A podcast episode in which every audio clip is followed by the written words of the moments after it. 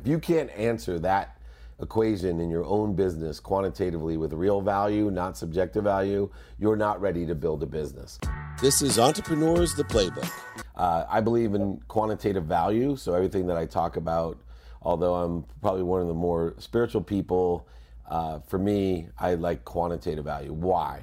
Uh, because quantitative value does not exist in everything.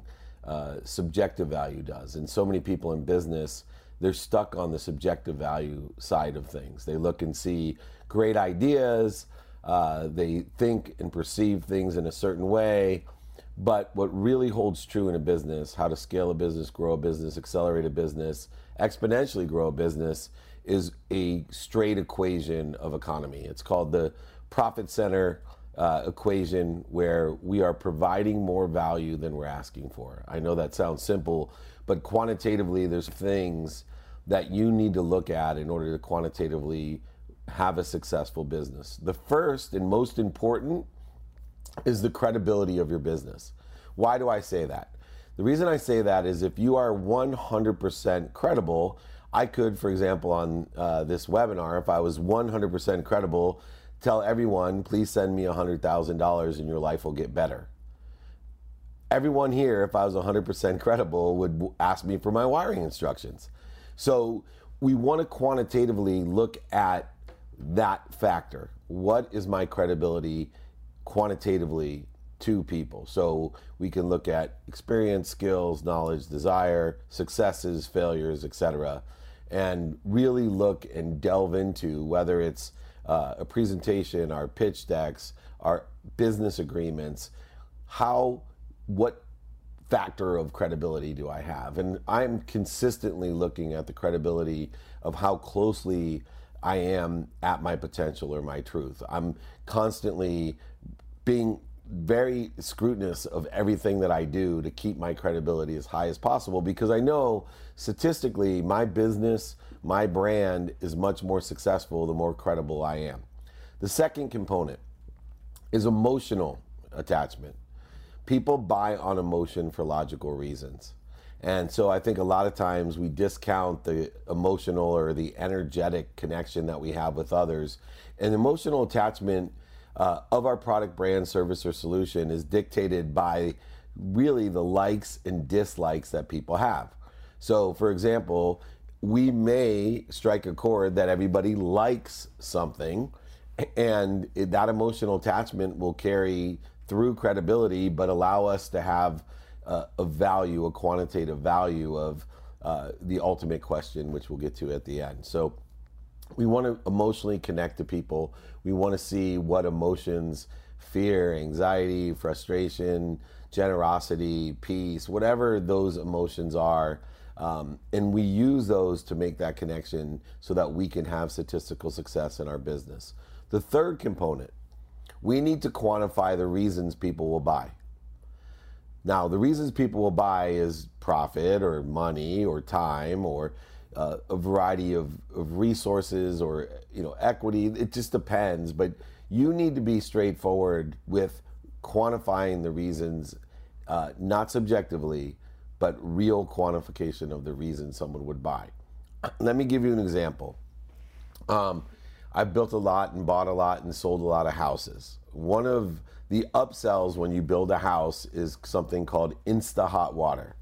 Uh, the value of Insta Hot Water is very subjective, or it's sold on subjectivity of, isn't it nice, you know, that when you turn the water on, it's hot, and everyone sat there on a cold floor waiting for the shower to get hot, or waiting, you know, to heat up for the, you know, the, the ramen that you're going to cook. And it's so much nicer to have that. And most salespeople that sell Insta Hot sell on emotion, right? They sell on that feeling of, don't, wouldn't you like to have hot water?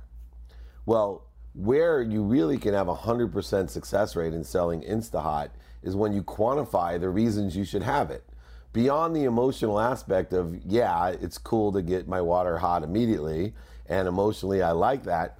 Quantitatively, you could look and say, well, most uh, most normal systems take four to six minutes to get hot, and this is how many gallons of water come out in that time.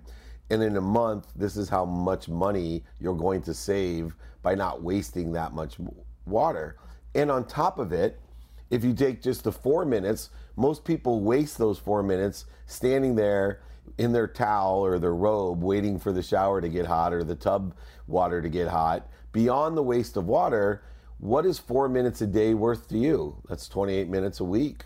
That's two hours a month. That's 24 hours of productivity in a year. That's eight full days of work. How much do you make?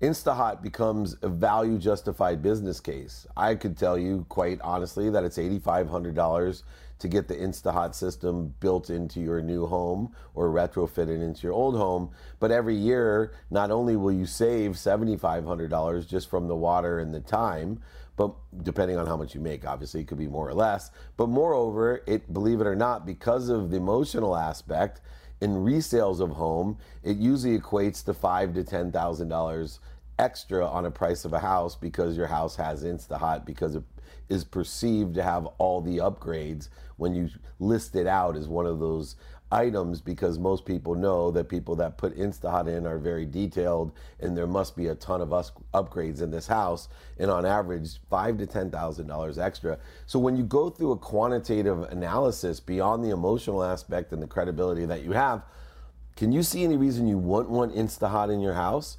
And that's the way that we build businesses. That's the way that we create an efficient, effective way with quantitative value of the reasons. The next is the impact we need to quantify the impact that our business has. And it could have an emotional impact, but it could have a time impact. It could have a value impact. It could have a, uh, huma- humanitarian impact. Whatever it is, we want to make sure we quantify that impact. Uh, and then finally, we really have to understand the quantifications of capabilities. Uh, so, how do we quantify capabilities?